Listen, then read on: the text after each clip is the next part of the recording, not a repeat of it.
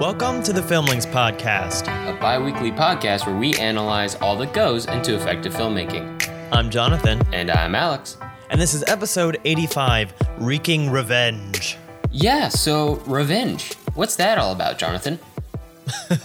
Well, revenge What's is the deal uh, with revenge? as light as we're going into this. This is going to get really dark. Um, so yeah, I mean, we don't have that much to kind of like set up revenge stories. Everyone knows what revenge is. It's something bad happened to you or someone very close to you, usually a family member, and you want payback. You want uh, some kind of karma. I mean, this tale is as old as Homer in the Odyssey, or like Hamlet, or uh, Count of Monte Cristo. There are so many great revenge stories out there um, that it has just like in one way or another almost all plots kind of have some like light element of revenge to them. There's usually something that happened that causes someone else to do something. Um, there's very often you know something bad happens so you want something bad to happen to the person who did something bad to you or to someone that you love. Um, so i mean i guess we could kind of break down what that looks like uh, that we're going to see in all of the movies today. So you kind of start off with uh, your protagonist and we're going to see a couple different ways that you can set up this character. You can either see them at the point when things are good in their life before things go bad and then there is the inciting incident the thing the bad thing that happens. They're left for dead they're imprisoned their uh, their family members killed whatever and whoever did it gets away. So the rest of the film is a journey for the protagonist to go find whoever did it and uh, do whatever seems best for them whatever seems fitting for the thing that they did um, and along the way. Normally death. yeah, normally death, uh, especially Public in these really extreme examples. especially in these extreme examples that we've picked out today. It's all, it's all death today. will. Yeah, yeah. Sometimes there'll be like kind of a, a change of heart by the end. It'll be kind of an emotional journey. We get a little bit of that uh, today, but not too much. Mostly, we have picked films that are like these are characters who are solely motivated by revenge. They have one goal in mind, which is to kill the person who either tried to kill them or killed someone very close to them or tried to kill someone very close to them. So, or that they think tried to kill someone very close to them. Uh, so, what are those films, Alex? Well, first up is going to be one of uh, my personal favorites, Lady Snowblood from 1973, um, which is a Japanese film. It's based on a manga series of the same name by Kazuo Koike. Um, and it is, and hopefully you've watched the movies. We've gone over this a billion times. Please watch the movies before you listen to the podcast. Otherwise, um, we can't guarantee that we won't spoil things. Um, Yeah, but there will yes, be this is- spoilers today. this is a huge influence on Kill Bill. Obviously, Kill Bill is is Quentin Tarantino making what he's doing his own thing, but if you watch this movie, it's very hard to not go, "Oh, that's that's Kill Bill." Like 20 years Yeah. before Kill Bill happened. Um, and and we'll have plenty uh, to talk to uh, talk talk about when we get to that film section. So then we have uh, Christopher Nolan back on the podcast, which I'm super stoked about. Memento from 2000, based on a short story called Memento Mori by Jonathan Nolan, which I found the transcript of. Uh, it was actually like printed in Esquire, and you can find that online. So I'll post a link. Um, the film was nominated for Best Original Screenplay and Best Film Editing. It's also uh, Nolan's basically his breakout film because he had directed a feature film following, which we talked about way long ago on the podcast on our Christopher Nolan episode. So go check that out. But this is the one that kind of put him in the mainstream um, and got his productions bigger and bigger and bigger from there. And finally, we will be talking about The Revenant from 2015. This one was fairly recent and a fairly big deal when it came out, um, so it probably Yeah. still lives in a bunch of people's memories. Um, it is based in part on Mark L. Smith's 2002 novel of the same name, describing the actual real life or supposed real life um, of somebody who did live, maybe not lived as large a- as um, the tales say, of uh, Hugh Glass, who was a real person and a real frontiersman in 18- 1823. Um, and this at the Oscars won for Best Actor, um, in which Leonardo DiCaprio finally got his gold. Um, Yep. Best Directing and Best Cinematography, um, Outstanding Cinematography, which we'll talk about.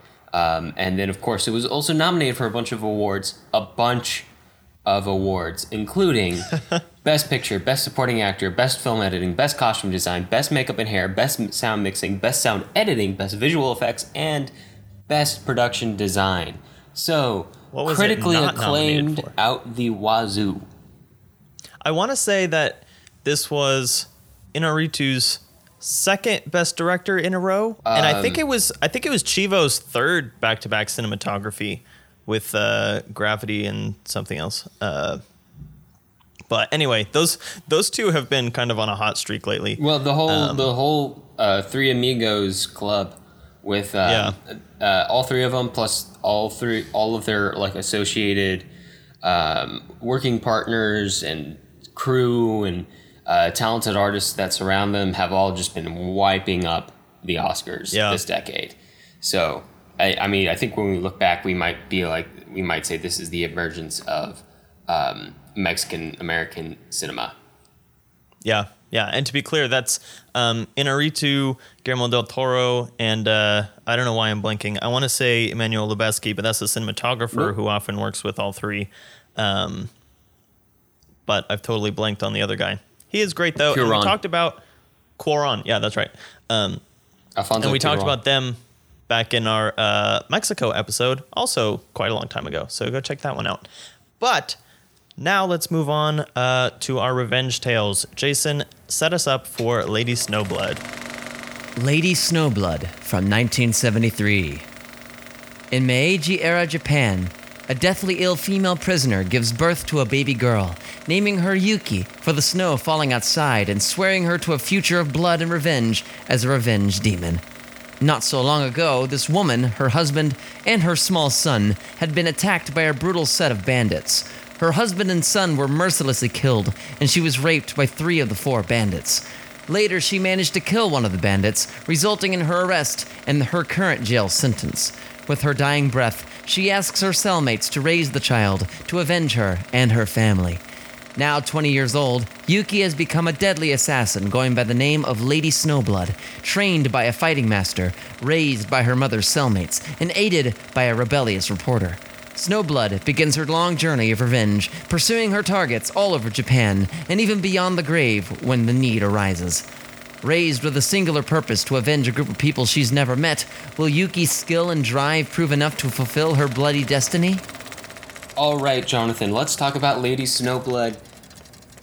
Several questions, several big questions. Obviously, there's the Kill Bill elephant in the room. Um, but before we get to that, I had seen this movie before multiple times and the sequel, and I love both of them.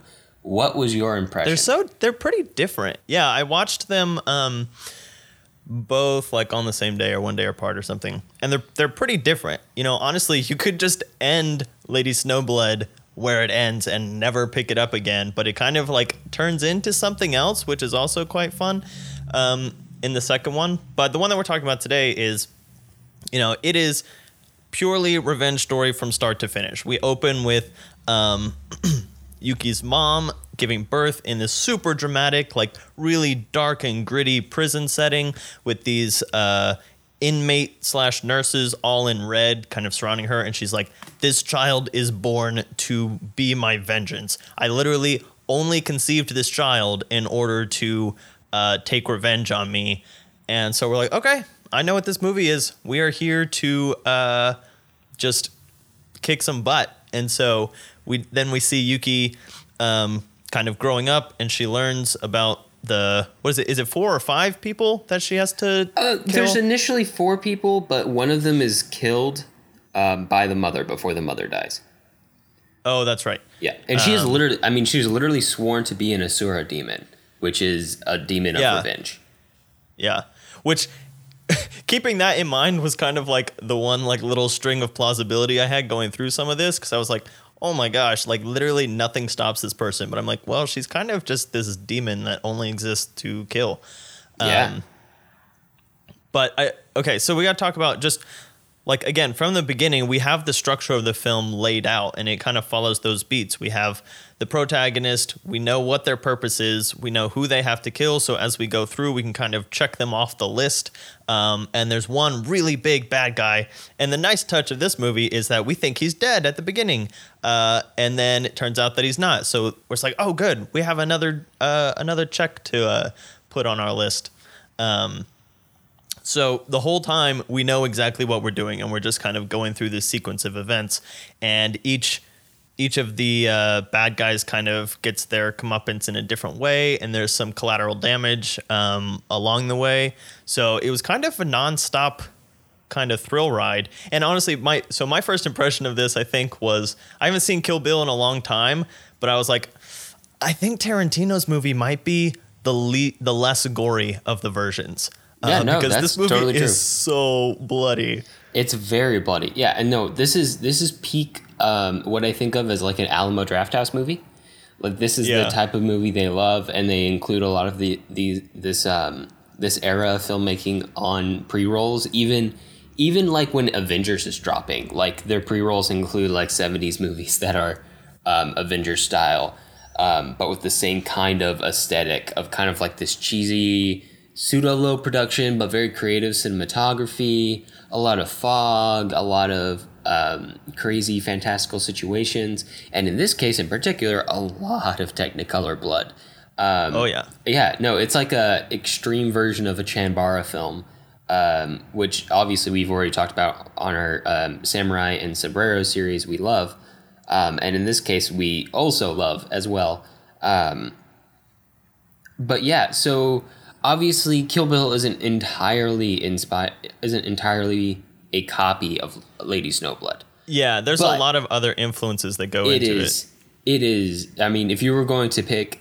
of all of the influence that went all of the influences that went into Kill Bill, if you were going to pick one that formed like the spinal structure onto which various kinds of meats from other I don't know why this is getting so gross. Various kinds of meats from other movies uh, uh, were uh, attached to to make the rebirthed beautiful Frankenstein that is Kill Bill. Um, oh gosh. I, I would pick Lady Snowblood as being the the backbone for Yeah. sure. I mean the the the revenge checklist basically. There there's Yeah. revenge to be had, um, and there's so many people that you've got to pick, and then there's like an individual fight with all of those people, um, and it becomes revenge is basically like what brings this person back to life, um, so to speak. Like it's in Kill Bill and in Lady Snowblood, um, it's not quite the same, and I think that's the most interesting part of this movie when you take a step back from all the gore and the blood is you have um, a woman whose entire life has been devoted to revenging people she is related to but basically doesn't know. She didn't meet him. Um, her brother and her father died before she was born and her mother died giving birth to her. She doesn't know any of them personally.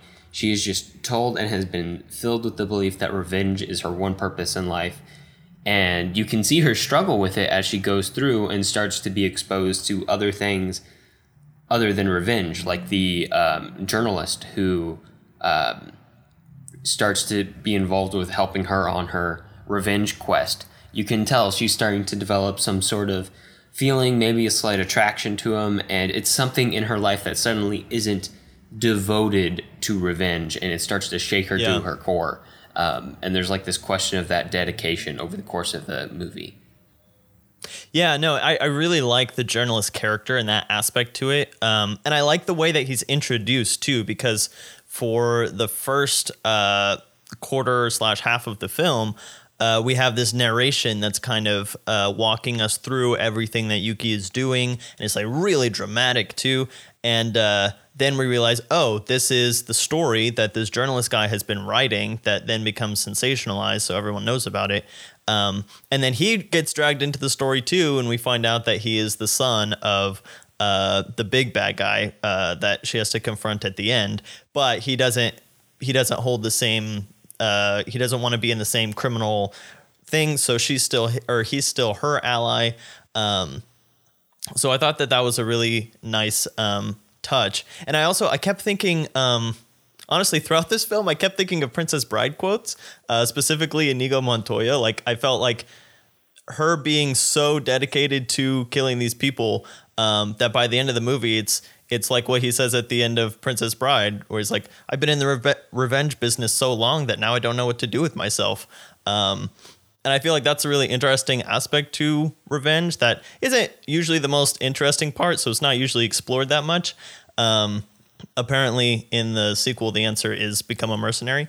Um, but They had a Yeah, hot also- property. A movie studio will not turn down a hot property, Jonathan. yeah, I know. But Don't try to take it also- personally as far as the um, as far as the story is is concerned. it's also nice that there was only two. Um, I will say that. Um, well, you're right. Some of those uh, some of those Japanese Chambara films can really go. they can really go. Have you ever watched the um? Oh, the what's it called? Uh, the Zatoichi films. No, not yet. All twenty six of them. I will watch a couple of them one day, but I don't know that I'll ever You get should to watch all of them for sure. I'm sure it's probably a much better uh, use of time than the 28 Godzilla films. Uh, well, I've done both, so I mean, Yeah. if we're passing, If I have to pick one, I'll go as Zatoichi. if this is if this is the episode where we finally pass judgment on um on Alex's movie watching habit, uh, then I think we can maybe just end the podcast because that's I mean that's a big part of the fuel that goes into this thing. Yeah, we'll we'll deal with that later. Um, It's okay. Criterion Channel is back. There's so many movies to be watched. oh yeah. So I, I kind of want to talk about the tone of this movie because it's really interesting. It has like a lot of obviously super dark themes. Um, basically, hello, you raped my mother, prepared to die. Again, that was another quote that I was thinking of through this entire movie. Um, but uh, the this the place where this movie lives in like the late 1800s gives it this really interesting blend um kind of like we were talking about with the long goodbye i feel like where the world is moving on it's moving uh the police have guns. Some of the bad guys have guns but she pretty much only uses her sword and several of the other characters still use swords. So it almost feels like this bringing these uh chambara films from like the uh the seven samurai time period into a more modern time period and those two clashing uh, ways of fighting and stuff were really interesting um, especially whenever she goes after the uh, the woman bad guy i forgot her name but um, and she's getting shot at and she still chases her down and has one of the most epic uh, sword kills ever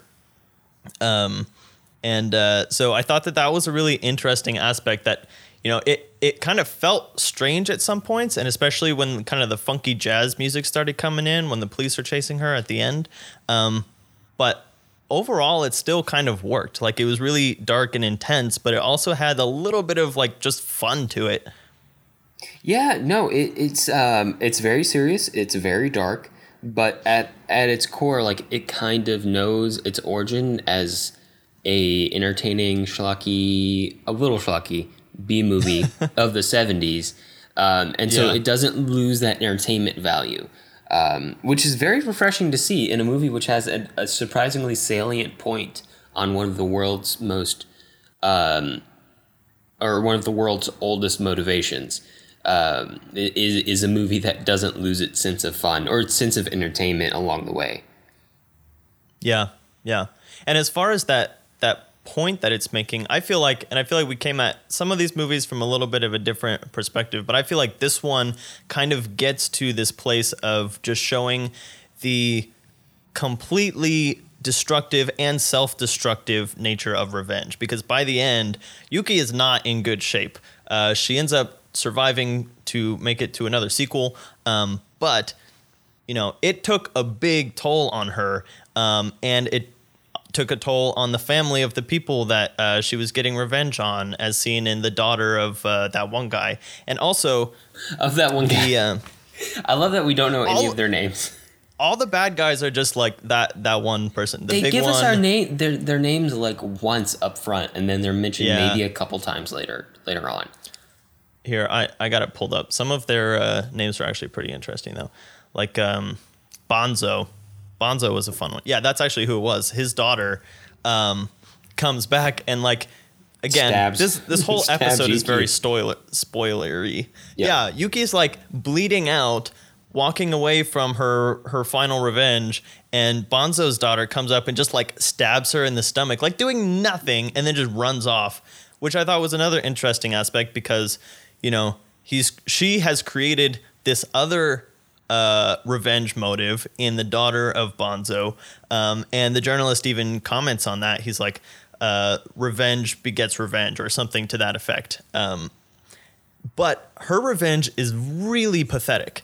Um, to the to the extent that Yuki's revenge is incredibly epic and dramatic and all of that.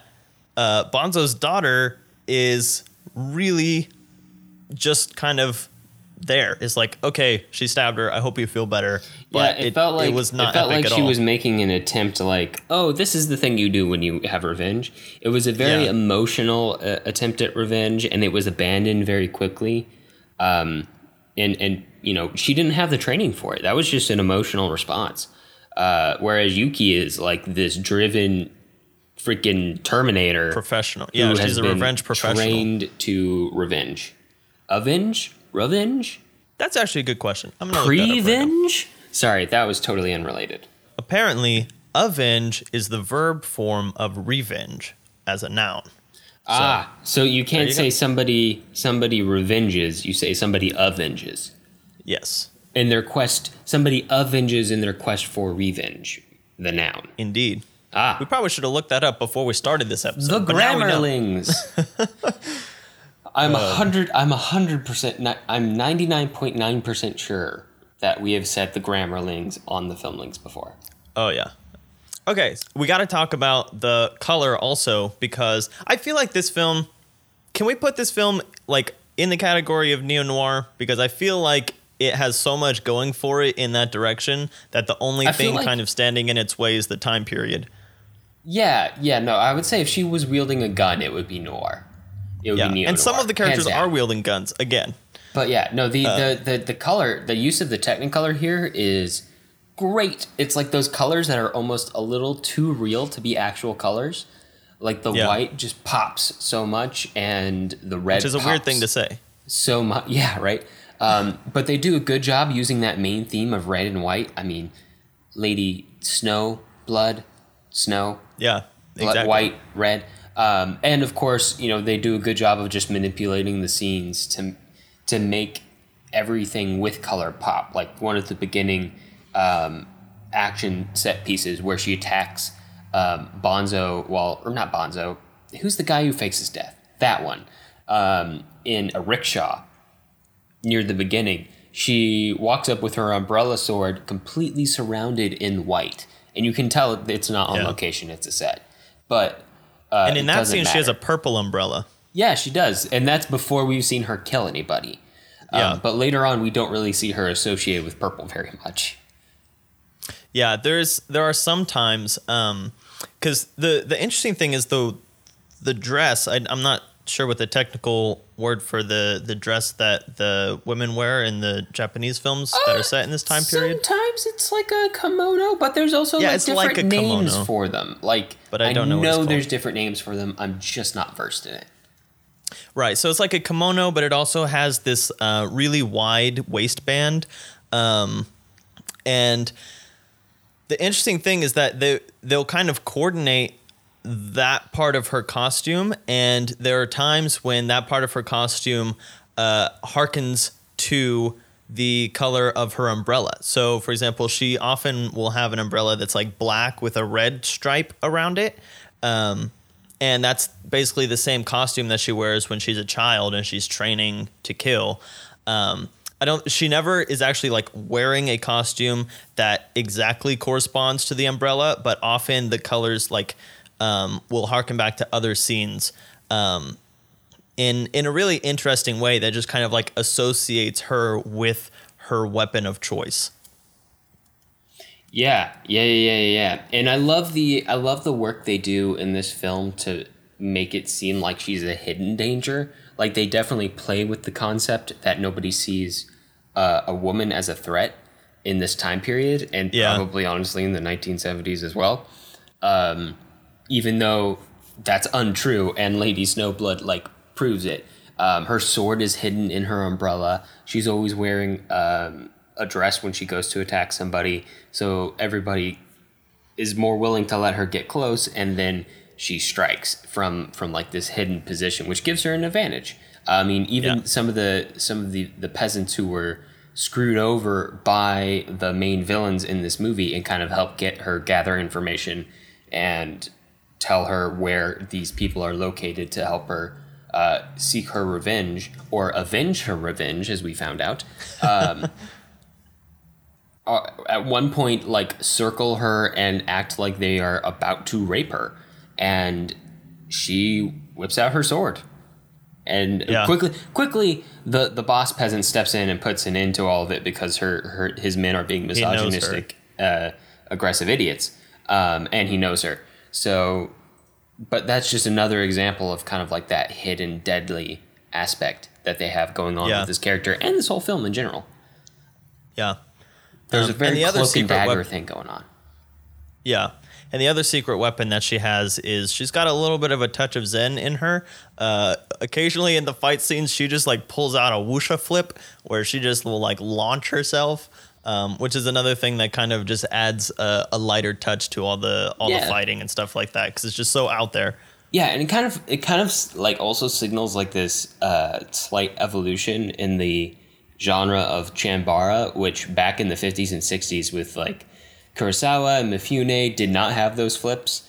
But as uh, kung fu films, wuxia films gained popularity through the late '60s into the '70s, especially with King Hu, uh, Touch of Zen, um, so on and so forth. Uh, the Dragon Inn, uh, you start to see that leak into other fight-based genres, and you see it here with Chambara. Obviously, we see it with modern action films with like The Matrix. Um, but it's it's interesting to see that that spread of one thing from one genre into other genres until it becomes like an inherent part of those other genres. Yeah, yeah. So uh, with that, from a revenge checklist, let's move on to uh, just figuring out what the heck is going on in Memento. Jason, set us up. Memento from 2000. Having lost the ability to retain any short term memories, Leonard Shelby's story is accordingly told out of order. In one part, his story moves forward as he answers a mysterious and unexplained phone call, divulging the story of himself and his life, or at least the parts he can remember. He uses the story of Sammy Jenkins, another man with the same condition, to explain his odd behavior and resetting memory. He goes into depth telling the story caller all about his extensive system of notes, tattoos, and Polaroids that keep him functional within society. This is intercut with the other half of the film, which flows in reverse order between the points where Leonard's memory resets. Here, Leonard is on the hunt for a man who killed his wife, and who is also apparently responsible for Leonard's messed up memory. He is either aided or hindered by a shady and highly suspicious man named Teddy and a manipulative woman named Natalie. Both Leonard's and the audience's perception of truth and reality bend over the course of the story. Will his intricate system of memory manipulation lead him to his vengeful goal, or will he make himself the fool in the process? Okay, Alex. It's been a while since I watched this movie, and it still blows my freaking mind the way that this film is structured. Um, because it should not be possible. You should not be able to tell one story forwards and backwards at the exact same time, have the ending be in the middle of the chronological sequence of events, and still hit all of your narrative beats in the time that they need to come to keep the audience interest uh, at its peak at all times. Yeah, yeah, no, it seems it seems crazy, but I mean, it, just kind of goes to show that the emotional beats of a movie don't necessarily match with the story beats of a movie. It's the blending Yeah. or the mixing, or in this case, the odd separation, like a kid who doesn't want the various uh, dishes on his plate to touch. Um, of those of those elements that make them significant or insignificant. Um, and in this case, it kind of serves to set a tone and develop this character and show a weird order of progression. And in a way, kind of just show him contradicting himself, which is like this underlying theme of the whole film. He trusts himself so much when really he can't prove that he can be trusted. Right. He spends so much time trying to decide if he can trust everyone that he meets at any given time that he never stops to wonder how much he can trust himself. Even though Teddy is constantly saying, You don't even know who you are. You're spending so much time trying to figure out who this other guy is, but you haven't spent any time trying to figure out yourself, uh, which becomes really, really important as we go through. Um, and again, we're going to have some like super major spoilers for this movie. So, uh, pause us now if you haven't watched it and go check it out. Yeah, it's free no, especially IMDb. this one. I mean, I can. Yeah. I, I typically I think spoilers are a little overrated, but in this case, it it is the whole movie. Yeah. Um, I mean, so literally check it out every scene could spoil the next one. Right. Um, so yeah, so I kind of want to talk, just kind of like break down the way that this works because we've got, um, so the the kind of rules that Christopher Nolan has sort of set for himself as far as editing this is in the quote unquote present time, which is moving backwards, the color time. Uh, you start a scene and you move to the end of it, and then the next scene will start farther back and end at the beginning of the scene that we just saw. Um, and so we're kind of always Hope that oriented makes sense to you. right. So we're kind of by the time we get to the end of the scene, we're somewhat oriented into the rest of the sequence of events. Um, Yeah. and in in between those, we have the black and white sequences, which are all moving forwards. Um, but the really nice thing is that half of the black and white stuff is like really. Um, it, it's not like we have a bunch of story development happening. It's actually a story being told for the most part. So that's the other element that goes into this. Yeah, there's like a is the story within that- a story. Right. So the black and white sequences have flashbacks that go to before the actual main story, and we're posting on the uh, the Twitter account, uh, the socials this week, um, uh, kind of an 18 minute video where Christopher Nolan breaks down the story, which is incredibly useful and like super Yeah. genius. So You're gonna want that. go check that out. You're Uh, I'll post it definitely in gonna the want that. blog post too. Um, so he kind of explains how there's there's our main story and then there's flashbacks that happen before that, but we have two arms of the main story. He draws his hairpin, and so we're seeing two different parts of the story jumping back and forth between them. Um, but for for a while, we're just hearing uh, our main guy, uh, Guy Pearce, again. Uh, we saw Do you him know how long week, it took me to realize back. that it was Guy Pearce in this movie? For the longest time, I thought it was Brad Pitt, and that makes no sense. Really? Yeah. Oh wow, that's funny. No, I always get uh, Guy Pearce and Lee Pace mixed up for some reason. No, I understand. I understand that. Um, but yeah, so he's telling a story about someone else who also had this short-term memory thing. Um, so that kind of you know puts a little bit of it like gets a little bit of the science um, of what's going on to us, so it makes everything feel believable, and it's also kind of this really sympathetic story. And those beats are kind of building um, until we start to have questions in the black and white sequence, like who's he actually telling this story to over the phone, and um, what is this story actually about? And by the end, we're like, is this story like even real? Did this ever even happen? So there's so much manipulation of everything. I mean, we've got narration through Guy Pearce's head, but the narration is like incredibly subjective. So you can kind of put that in the noir category, but noir narration is almost always kind of uh, omnipotent. yeah. And In this case, it's is not in not. oh no, Ve- nothing is omnipotent in this movie. Importantly, yeah, yeah, yeah. I, I must say, Jonathan, it was a very interest. I've seen this movie several times. Obviously, as like a film student, you end up watching this movie a lot. Um, but it was very interesting to watch it in the context of revenge. Um, I think a lot of times this movie gets focused on for its plot structure for good reason. Um, Right. And there's a reason we're talking about that. Um, Christopher Nolan obviously talks about, and you'll see if you watch the 18 minute vi- uh, uh, video we're going to post, that uh, he he t- he's very interested in the ways in which you can develop a character out of order, um, and still kind of create this fractured picture of a person and bring it together. But I thought it was very interesting to put it in the context of revenge, um, because it makes a really strong point about it. Um, Yeah. without that I didn't really notice before because essentially the the point of the revenge has been totally lost. Right? Like he Right. he it's doesn't a it's a it just is it's a- revenge. it doesn't matter what kind of revenge is in him anymore.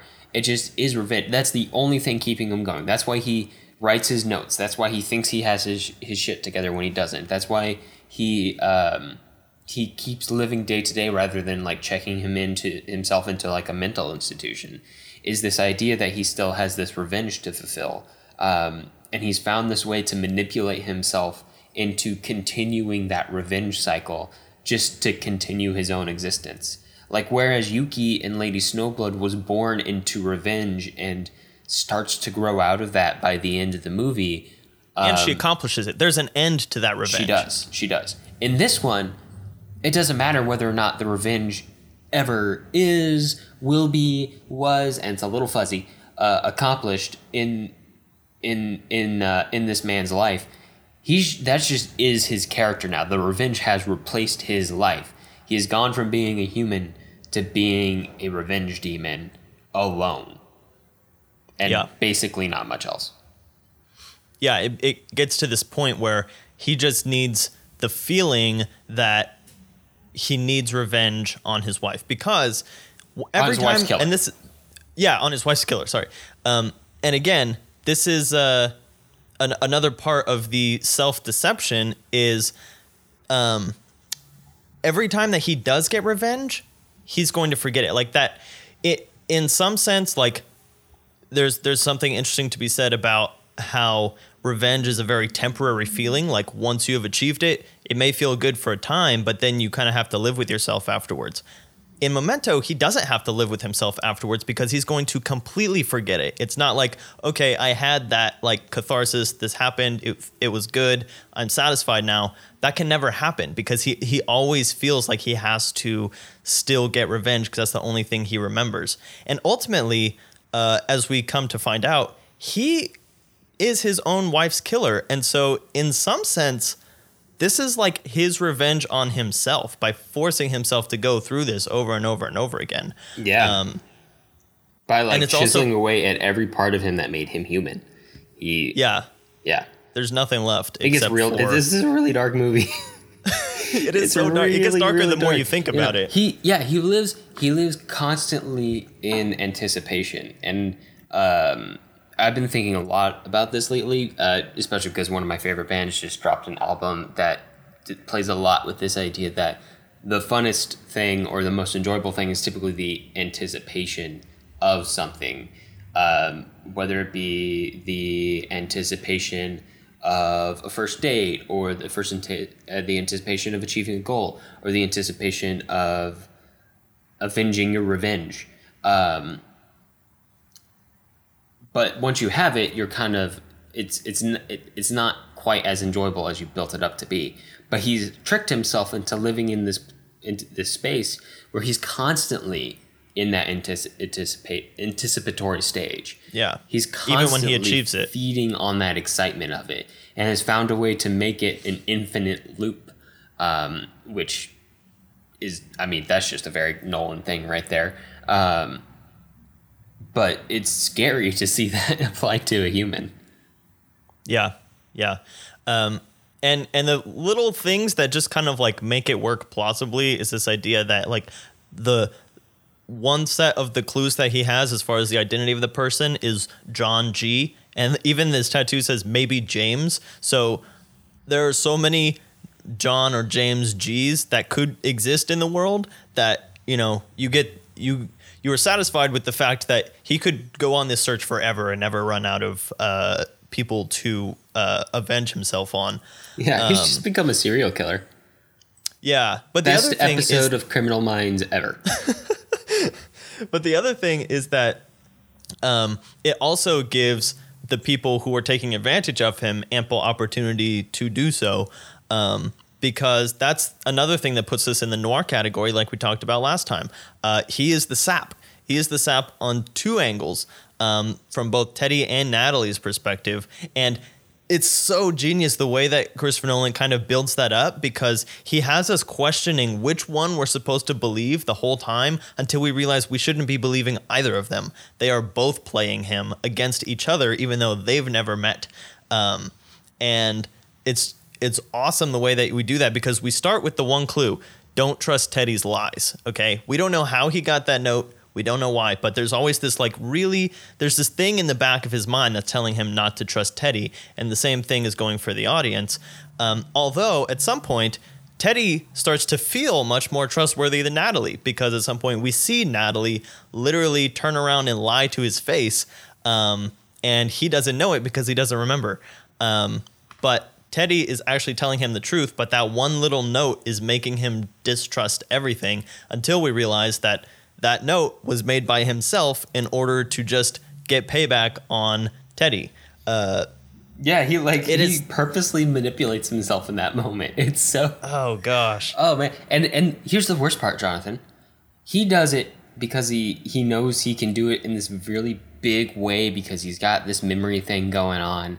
But we we all do that of some Yeah. sort of another. We all tell ourselves something or or force ourselves to think something or assure ourselves of something or um oh what's the what's the word um rationalize something to make ourselves do something that probably isn't the right thing or probably isn't healthy or probably is just going to end up hurting ourselves in the end so it's like a devastating moment when he does that because i see one it's just terrifying to see a character mentally self-harm in that way and two it's like shockingly relatable because everybody Yeah. everybody does it Yeah, that's I mean that's another big thing that I think Christopher Nolan gets into in that 18 minute interview is this movie transcends noir. It transcends this kind of gimmicky uh, you know, tell a story in reverse thing, which would be so easy to pull off a short-term memory film that goes backwards and actually works and is like, "Oh, wow, that was so cool." But it actually like is about stuff. It's about human nature and the way that we want to forget the bad parts of ourselves. Um, and in this crazy way, uh, Guy Pearce is able to always forget the bad parts of himself and only remember the parts that feel good and justifiable, like I'm trying to catch my wife's killer. Um, but he gets to kind of coddle this really dark part of himself, which is um, I am the killer. I'm trying to get revenge on myself. Like he, like getting that fuel is something that he can always justify to himself because of his wife's death. So he's got this really dark part of himself that he is um, fostering while also forgetting that he is the cause of it at the same time. It's there are so many levels to this flipping movie. Yeah, no, it's really good. It's uh, and I um I almost feel like it suffers from its own success in a way, um, because you know again, like I was saying a, a minute or two ago, this film is typically researched and studied and taught because of its plot structure and the fact that it pulls it off and tells a really interesting, entertaining story and still manages to make sense. But there's this deeper level there that I feel like gets missed by people who are just taking a one time pass at it. Um, Yeah. so let this be let this be your wake up call. If you haven't, go back and study Memento another time. If you've Yeah. like seen it ten years ago and you were like, "Yeah, I saw it. That's good," and now you're watching it, listening to it on the podcast, um, go watch it again. Even if you just watched it last week, go take another look, get deep in it, and then you know apply it to your own life. Don't trick yourself, people. And the movie actually also comments on uh, stories and twists and knowing the ending and that kind of thing. Uh, when we have the flashback of his wife reading the book, and he's like, "Why are you reading that again? Don't you already know the ending? Isn't the best part uh, discovering the, the parts that you don't know?" And she's like, "No, I think that makes it better to go back and rewatch." And I think that's kind of almost a comment on the movie itself because you can feel like, "Oh yeah, okay, I got it. I know what happened at the end." But the when you watch it again, you get you just pull more out of it, and you get into those deeper layers that are more than just the gimmicky backward storytelling parts. Yeah, yeah, right. And I think that's what keeps it from being a gimmick, right? Because it could so Right. easily just be like a kitschy, kitschy, like fun movie that's that's playing with this, and it would count as like a sci-fi B movie and yada yada yada. But it's got so much meat on its bones. I'm just going with meat and bones today, Jonathan. Sorry, it's got so much meat on its bones that it keeps it from being cheap. It's one. There's a reason why it's up there with the the best movies ever made, and it makes the AFI Top 100 repeatedly.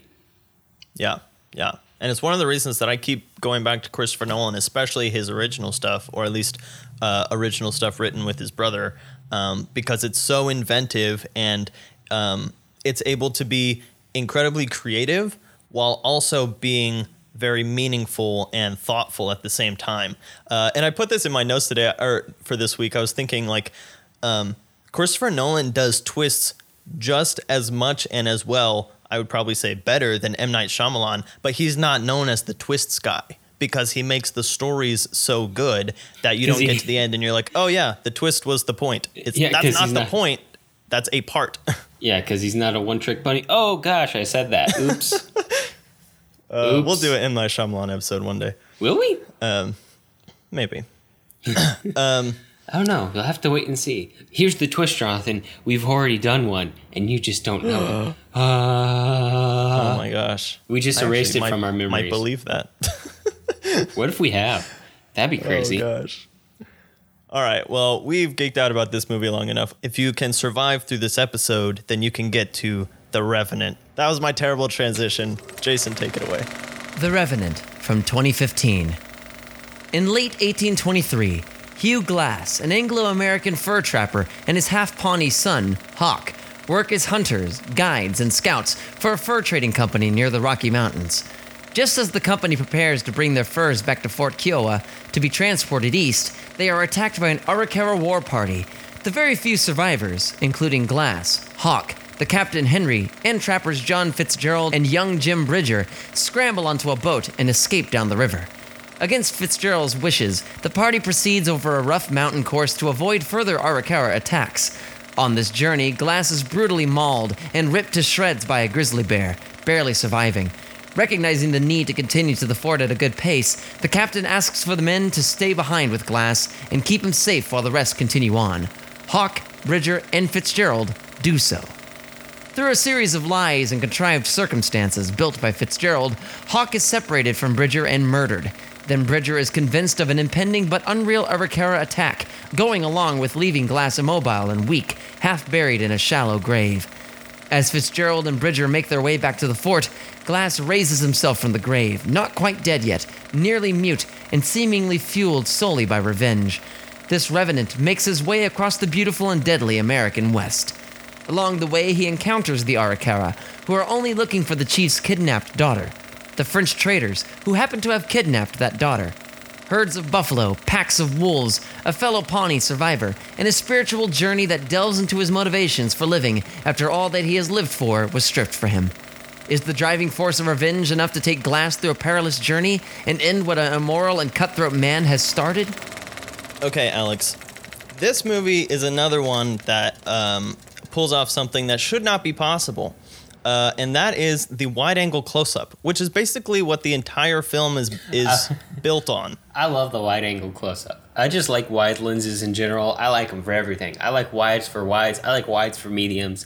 I like Well, wides this is the movie for you I love them. because Chivo, Emmanuel Lubezki, also known as Chivo, I don't know why, um, his cinematography is great. And for okay, so here's the deal.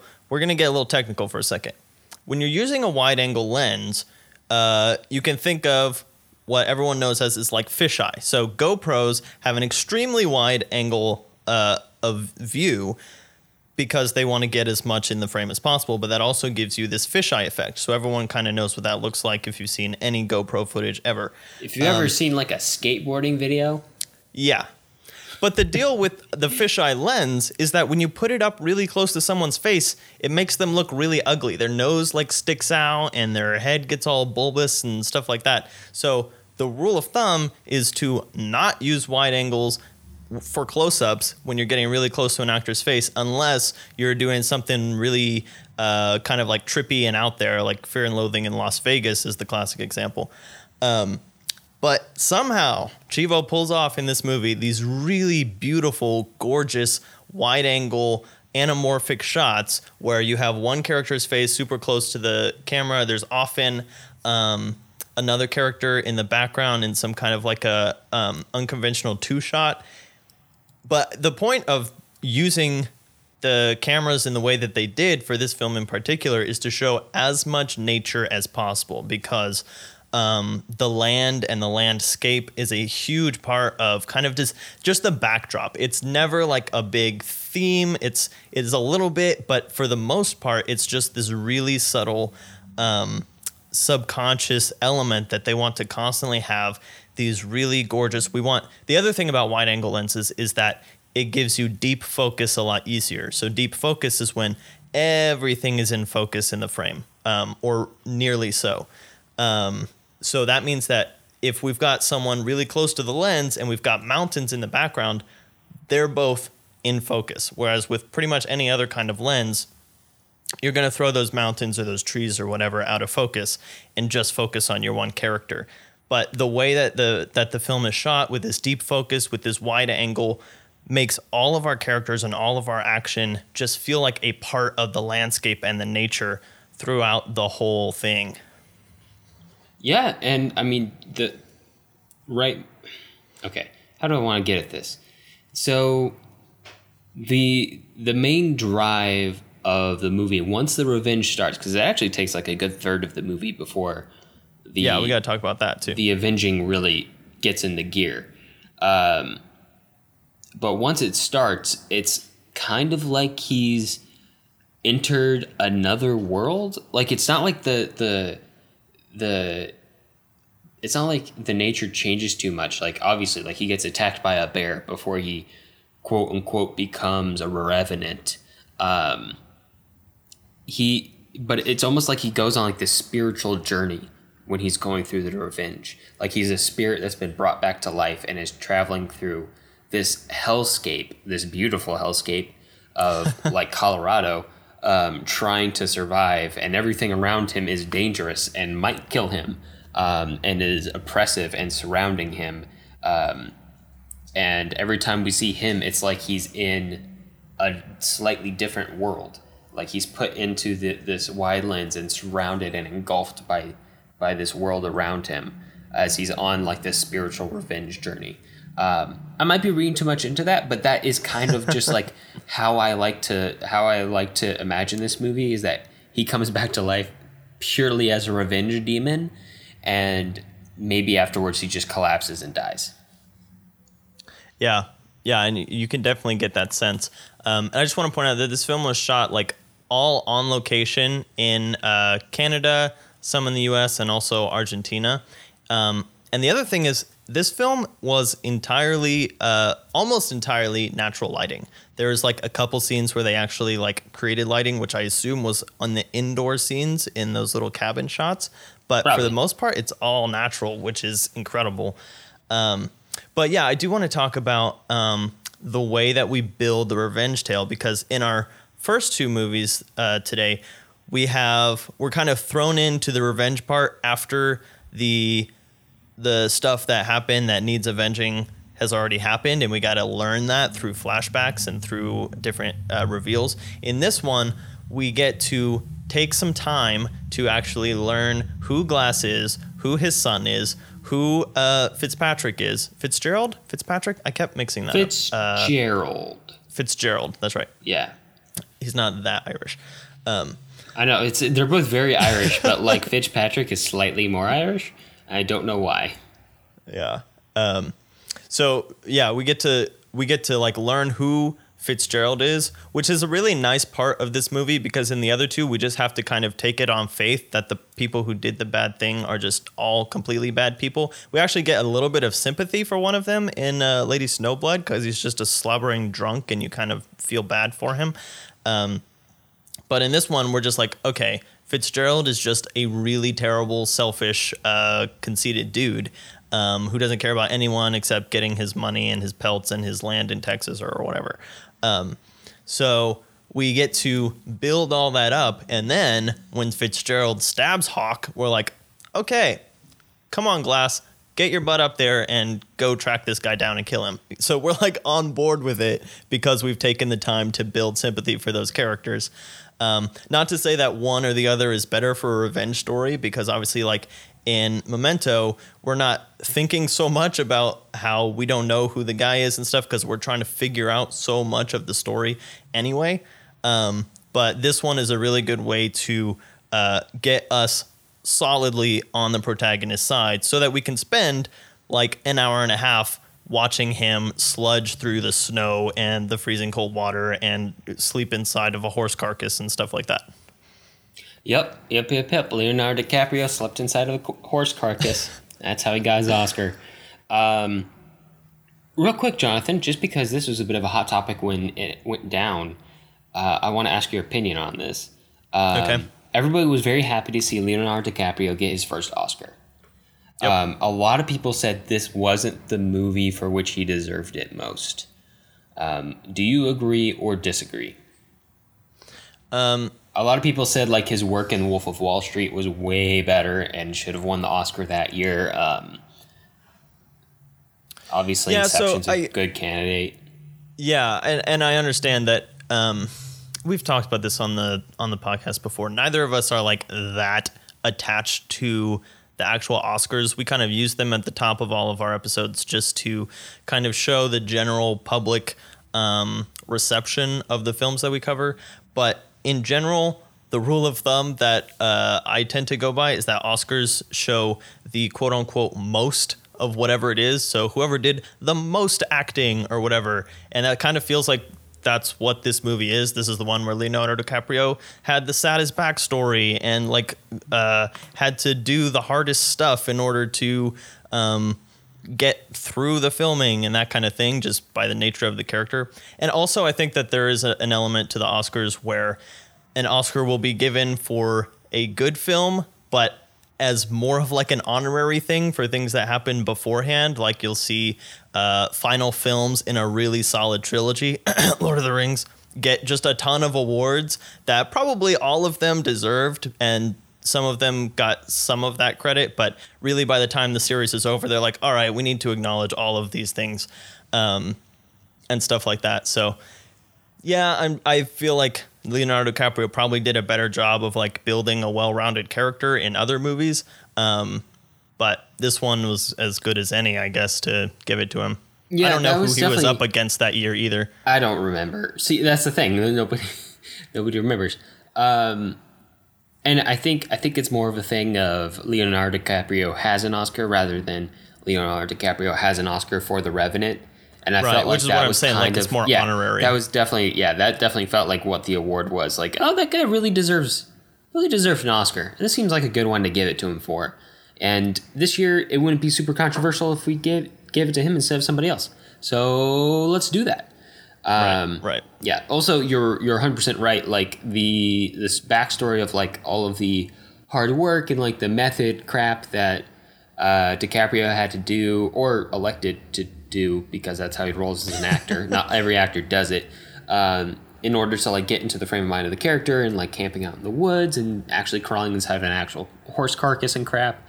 Um, Eating a just bison liver. makes yeah, it just makes great press, like really Yeah. good press. Like, and don't forget the Oscars are campaigned for. Um, typically, the the a, a movie doesn't just have to be good to get an Oscar. It has to have the kind of financial and Hollywood political backing. Um, by which I don't mean like elected officials. I just mean like you know important people in the industry, indus- people in the industry with power, producers, executive producers, studio heads, agents, yada yada yada, who are in it, who are willing to support the movie through a campaign in order to campaign for an Oscar. Um, so instead of just going off of the merit, I mean, they they literally work to get the Oscar after the movie is made, sending out uh, press screeners, putting up for your consideration billboards. Um, if you've ever wondered what the ter- phrase "for your consideration" means, it means, "Hey, give this an award, please." Yeah.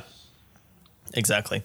Um, and that I mean that was another big thing whenever the film came out about like how hard the filming was because they actually went to these super cold places in Canada and Argentina and all this kind of stuff um, and like had them slog through freezing cold water and all that kind of stuff which as a Texas boy just like no pun intended made my blood run cold because I can't even like fathom how cold some of that stuff must have been um, but uh, you know they pulled it off. They did what they had to do, and uh, it worked out.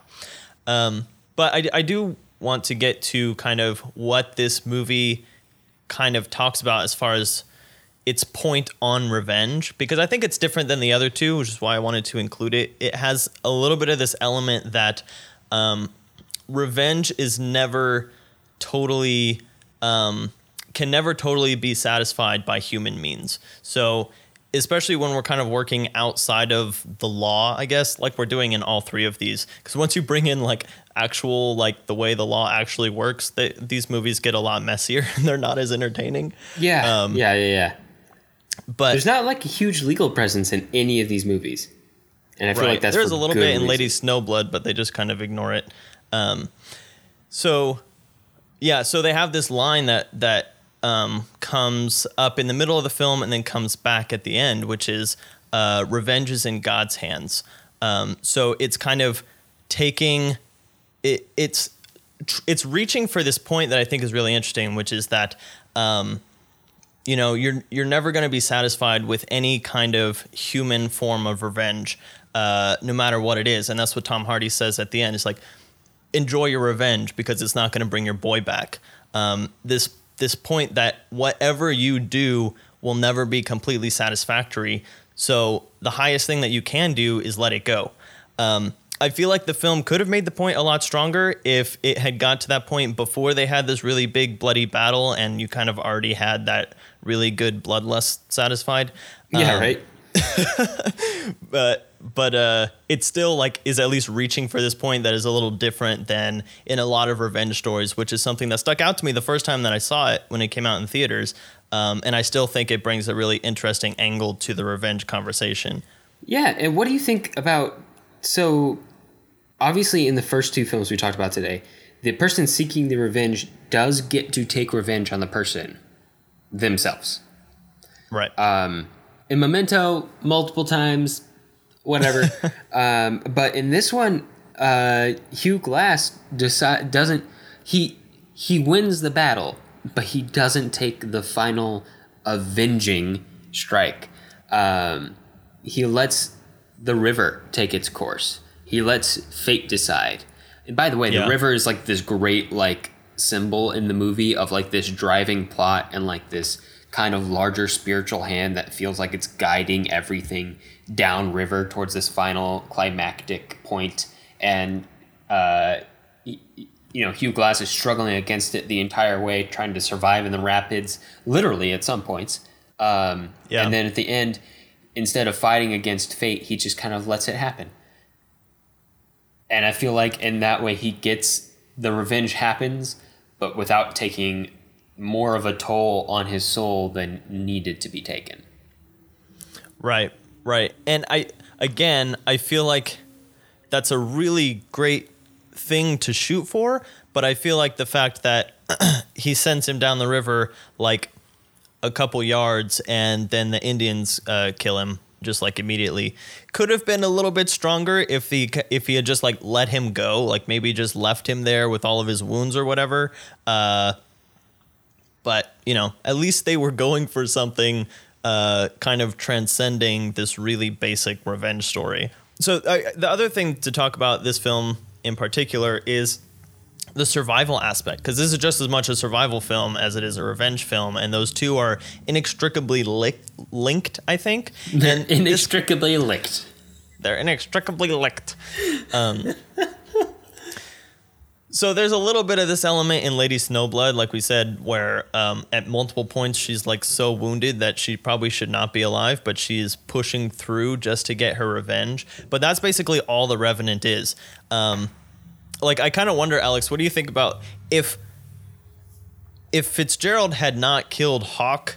Do you think that Glass would have struggled so much to stay alive? Like, do you think he would let himself give up at some point?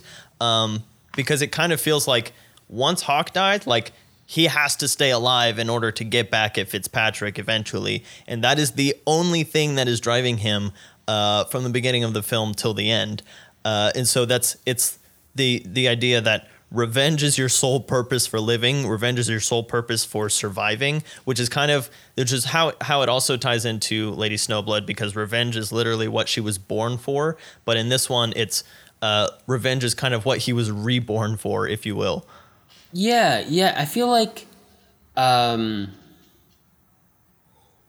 well, one, I feel like that is a good point. Everybody seems to become like a different person, like nearly a different character once they, the burden of revenge is put upon them. Um, and especially case, since there's literally. that that revenant aspect to it yeah, where yeah, literally the, in the death title. the death part happens or near death part happens at the same in, moment almost as the uh, yeah, and it's as the it's, revenge it's starts. interesting that you bring that up about Hawk because uh, Hawk wasn't a wasn't a person in the real life tale of Hugh Glass. Hugh Glass was just Right. left buried in the woods by uh, Fitz Fitzgerald and Bridger, and then he came after them seeking revenge. Uh, yeah which feels very personal and I get why you would seek that revenge, but it doesn't feel nearly as compelling as when this this man who has lost um, his entire family is seeking revenge. That feels like a spiritually guided, near holy revenge mission, um, which is kind of what this movie becomes. But I mean, I mean, it depends so much on the circumstance. Like, if if Hawk like wasn't a character at all, it would, and he went for revenge. I, it would feel a little petty, almost like live. But anyway, if if Hawk had survived, like I think his priority would be in surviving and finding Hawk. right So yeah, yeah, no, I mean Hawk is definitely a very important character, even though he he does die. right pretty early Very uh, well. I mean, he makes it through like a solid forty minutes of the movie. Yeah, he's around for a while. Although he doesn't, he he's mostly there to just kind of reminisce about uh, all the other sad stuff that happened before the movie even started Yeah. with his mom dying and all that. He's yeah, he's a very so the movie the movie is fairly atmospheric, obviously because the um, the setting plays such a big part of the the film. Um, also, the way they shoot it is in very long takes. There's not Yeah. a whole lot of cuts in this movie, so the action just kind of plays out, and they they do their best, obviously, in the moment to try to make the timing of the scene work. And I feel like the timing of all the scenes does work, um, and is directed and choreographed and shot very well. But that does limit the amount to which you can cut time in post if you've shot it all Right. to be this long series of, of, of shots. Um, so the movie does have a pretty significant runtime, and the the scenes with more characters tend to take longer because you're you're trying to rotate the camera between so many people. You have to fit in so many reaction shots and so many um, dialogue lines all on camera at the same time. So the earlier part of the movie where there's like four, five, six, ten characters in the same scene is much bulkier than the later parts of the movie where there's pretty much just glass and maybe one or two other characters in the scene. Yeah, yeah. Um, but I mean, it all comes off. I mean, it's it's technically impressive the way that they're able to do all of those long shots. I can't imagine shooting this whole thing on location. That's just insane. Oh no, That Yeah, that sounds crazy. like I mean like obviously Leonardo DiCaprio probably took the worst of it because he actually had to climb inside a dead horse. But can't get over um, that one, huh? ah, it's just I mean, there's some lines I wouldn't cross. And I think that's one of them. Well, I, um, the the other story is about the um, uh, the bison liver that he legitimately ate and legitimately puked back up in the snow. Well, I mean, I'd puke it out too. So I Yeah. feel I feel a bit of camaraderie there. Um, but but yeah, I mean, everybody everybody who made this movie who was on location went through went through some shit. Yeah. I mean, that's uh, obviously that's all real snow. That is all below freezing temperatures that they were out in probably 12 to 14 hour long days. Um, probably pretty far from uh, from civilization to, in order to get that untouched nature look. So they probably Oh, had yeah. to drive pretty far from wherever base camp was to wherever they went. And then Oh on gosh. top of it, typically with this kind of production, anywhere that you can leave tracks, you have to park, make a secondary base camp, and then haul all the other stuff overland to get where Yeah. you want to go, which is just brutal. So any kind of sand movie you see, any kind of snow movie you, you see, and you're like, where are all the tracks from all of the production people? Um, which you're probably only thinking if you are actually involved in movie production like us. Um, that's they, they had to walk and they had to brush. so Yeah. in between takes takes a lot of setup. Um, I mean, even just like think about a, a shot where like Hugh Glass is walking through the snow. If they want to do that take three times, which is a small number of takes for a movie scene, the, every time between takes, they either have to reset the scene and move it down like 10 feet to the left in order to get a fresh bank of snow, or PAs have to go in and brush over the snow and fill it back in, which probably means they're shoveling snow from other portions over and then brushing it to make it look natural. Um, so, so this was a hard production, Oh to yeah. say the least. And I'm sure there's stuff that we're not even thinking about that they had to go through. Yeah. All right. Well, let's move on and just talk about revenge as a whole, or at least as we have seen it in these! Uh, three movies. Um, because, uh, you know, as we've been bringing up, this this is like a big part of a lot of movies. Um, A lot of and we'll stories. probably bring it up in the future. It is A lot of human motivation.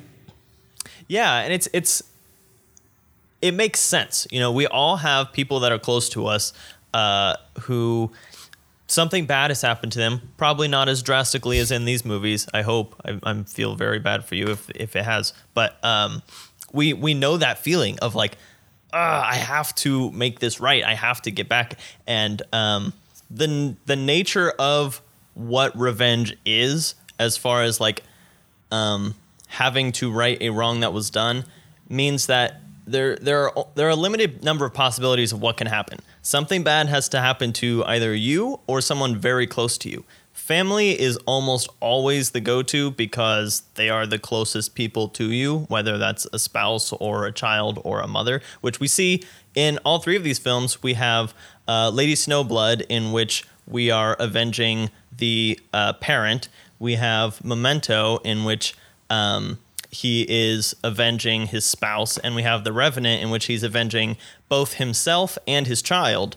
Uh, so we've kind of covered the gamut on different ways that you, uh, or different reasons to get revenge. Um, and so that's actually going to be a fun thing to talk about uh, as we move into next time's episode. Uh, but we'll get there.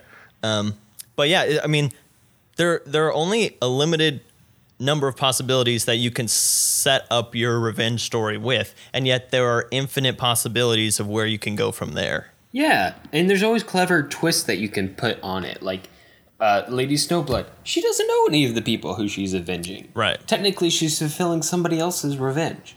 In Memento, the dude will never achieve his revenge. He's on like this sick, sick, emotionally depraved treadmill. Um, and in The Revenant, it's become like this superseding spiritual journey of anger driven, revived uh, revenge spirits and all sorts of crazy nature and stuff. So it's Yeah. almost it's almost like a undercurrent. Can we call it a macro genre? I want to call it a Yeah, macro think so. genre. Yeah. because it doesn't it doesn't like Can we have an arca genre? Is that a thing? Uh, we're, we're we're gonna write a book about genre and we're just Arc genres. art genres. Um, like it because it because obviously there's certain things that you expect in a revenge movie, a movie based on revenge, and yet it doesn't supersede any of the other like set genres that we think about when we think about production and style. It doesn't supersede western or drama or sci-fi or um, fantasy, Comedy even. anything or comedy. Yeah, there's comedy. Revenge, Revenge of the Nerds or Geeks or whatever it's called. Yeah. Um, I just made my dad really mad. he loves that movie. He's gonna be mad at me. Oh well. Sorry. Um, I think it's Revenge of the Nerds. Um, but but yeah, it's it supersedes all of that, and yet it's one of those motivations that um, it has certain expectations around it, like that, or um, I think there's other ones you can call arc genres or macro genres like uh, greed, um, glory, love, um, so on and so forth. There's lots. Basically, all the seven deadly sins. Yeah, I mean, yeah, anything that motivates a human, really.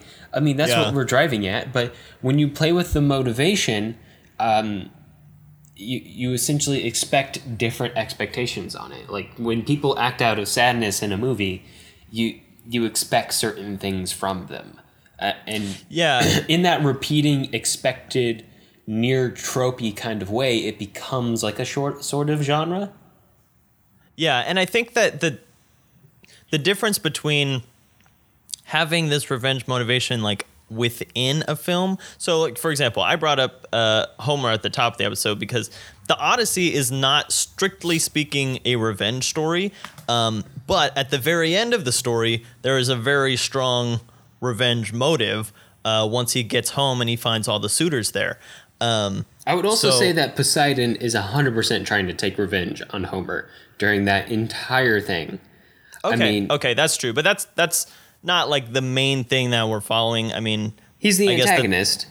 yeah, that that puts that puts uh, Odysseus in all of his situations, but we're we're mostly just kind of seeing what Odysseus does in each of those situations. So, okay, to to an extent, you're right. Um, but the difference between that and like um, Lady Snowblood is the entire movie is about revenge. Like it's not just one character being motivated by this, um, or a part of the of the film is uh, is this having to get karma or whatever. Um, but the whole movie is coded in this aspect of revenge. That is what drives the entire plot. Uh, and so that's why we picked out these movies today because they zone in on what it is to get revenge um, and the the differing levels of satisfaction that can come from that. Also, what happens afterwards, all that kind of stuff. Like that is what these movies are just drenched in, and that's what they're about. So once you have a fi- once you have a film that is like every aspect of it ties back to the revenge element, that's when it becomes a genre, uh, as opposed to being an element of a story or just natural human uh, action. All right, I buy it. Next time on the Thesis Lings, we get our MFAs.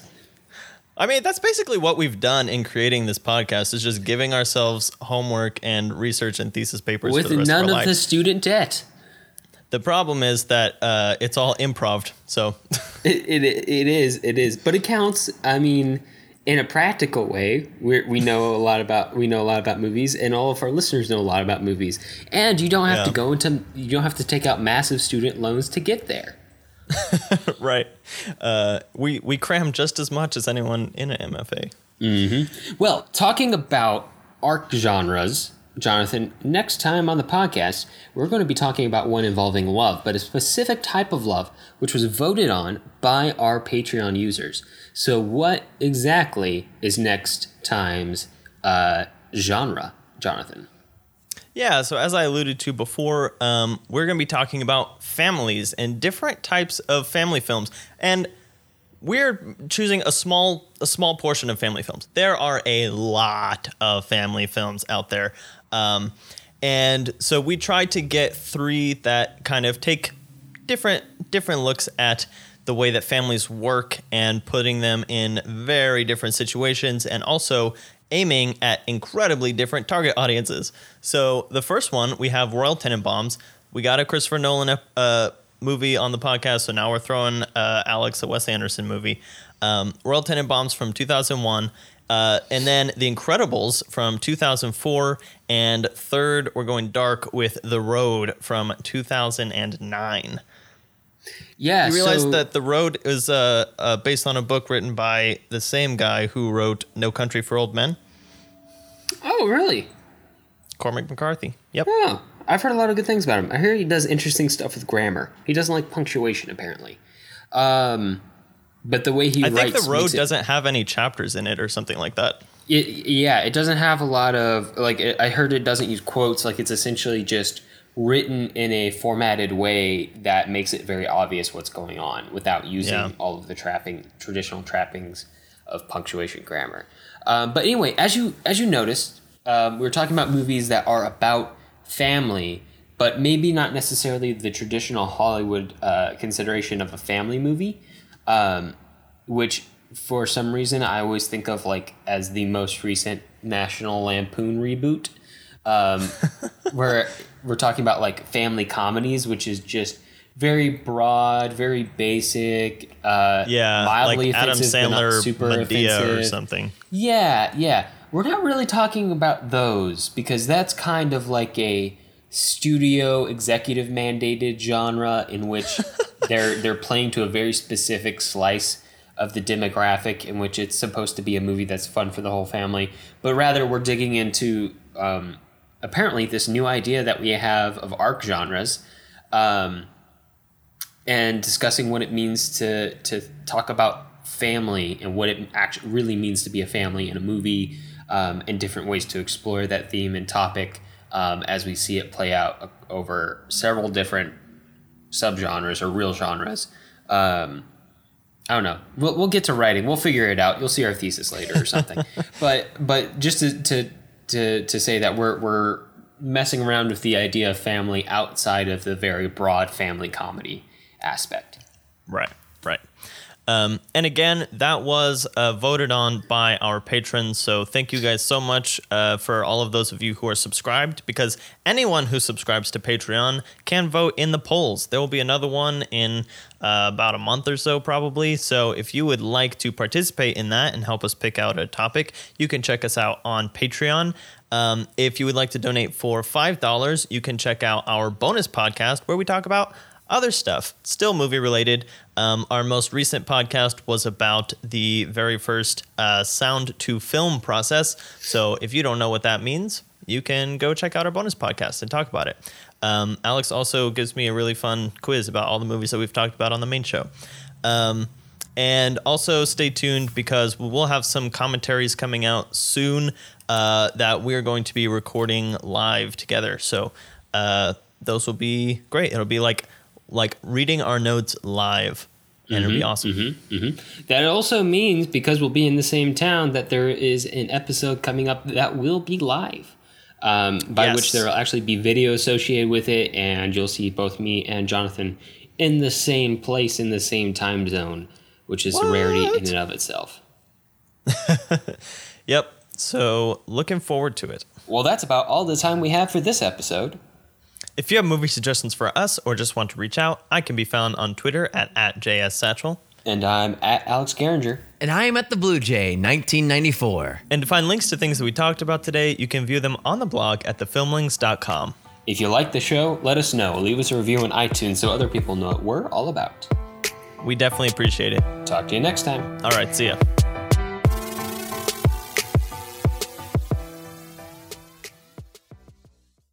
And so the rest of the movie is a journey for that character to find the person who. Please silence all cell phones now.